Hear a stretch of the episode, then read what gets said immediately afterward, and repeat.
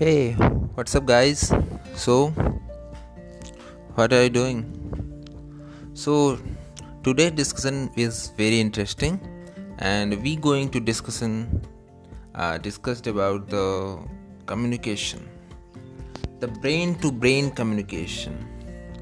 It is actually I discussed about the telepathy, but firstly we discuss about the communication where come from so, come to the point that there is no doubt that the internet is creating what is called an intelligent planet.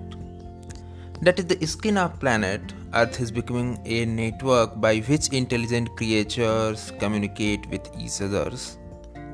But that's just the first step. Some people think that the next step in the coming decade is not going to be the internet.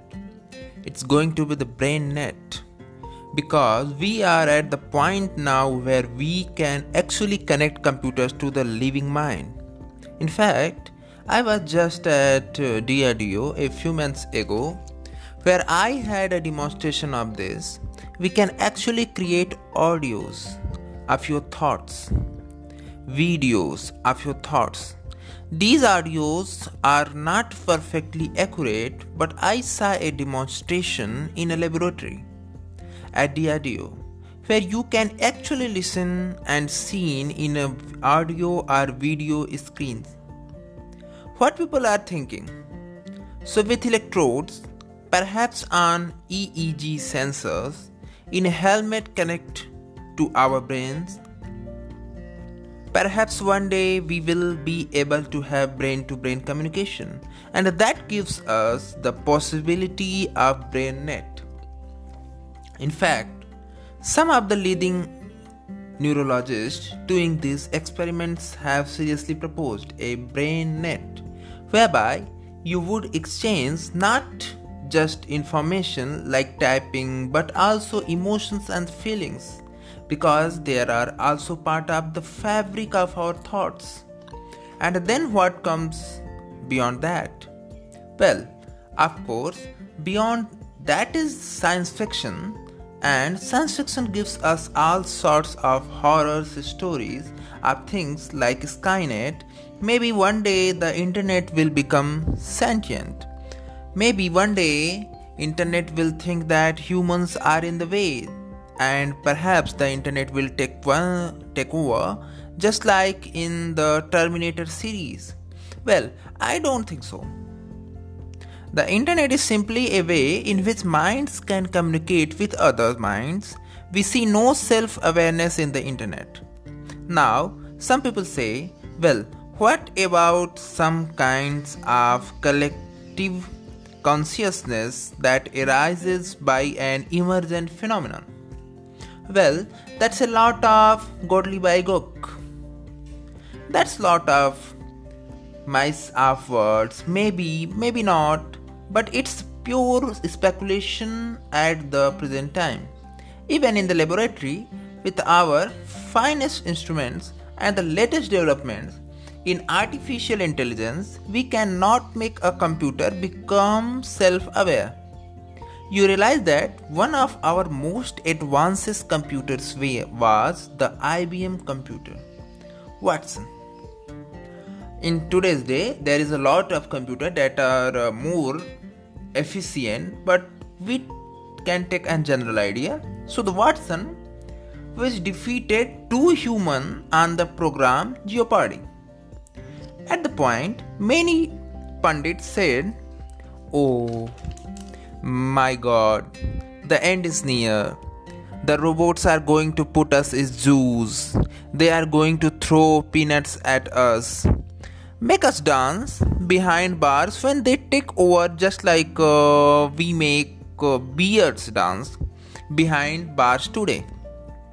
Well just remember that watson's no matter how fast it is uses so stupid you could not calculate it.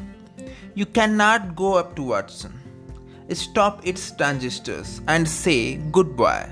You just beat two humans on jeopardy you made history. Let's drink, drink to it. You see, Watson is an adding machine, a very sophisticated adding machine. It adds billions of times faster than the human brains. But that's all it is. It's what is called an expert system. It deals with formalized inputs, formalized outputs.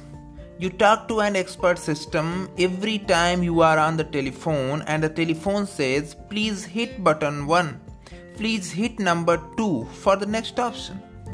That's called an expert system. It's basically sophisticated adding machines that sound like it's thinking, but it's not. It's simply using a formalized logic. If you hit one, then you go there. If you hit two, you go someplace else. That's Watson, of course, on a very, very sophisticated level.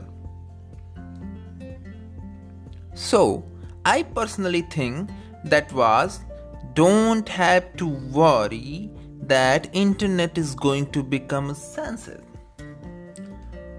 let's leave it.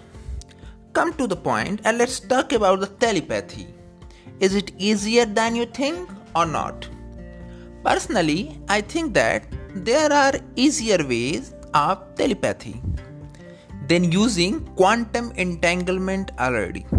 We can take MRI scan, EEG scan of the brain decipher than using computers suit that information to another person. This is called radio enhanced telepathy using quantum entanglement. To do that, it's quite complicated because of the problem of decoherence.